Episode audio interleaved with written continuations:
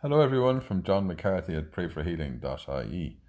Last week, 70 years after his death, the remains of Father Emil Kapaun from Pilsen, Kansas, were identified in a mass grave in Korea.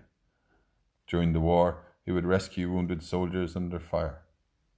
When captured, he would steal food for the prisoners. He would wash and clothe the sick. He remained faithful to the gospel in hard times and under severe oppression. His captors did not like him for the hope he inspired. When they brought him to the death house and did not treat his sickness, he blessed them. His final act was to raise his hand and bless them. The Gospel acclamation from today is from John. I am the light of the world, says the Lord. Anyone who follows me will have the light of life.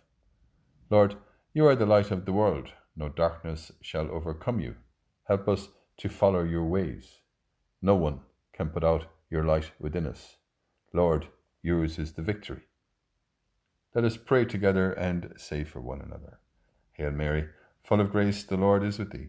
Blessed art thou among women, and blessed is the fruit of thy womb, Jesus. Holy Mary, Mother of God, pray for us sinners now and at the hour of our death. Amen.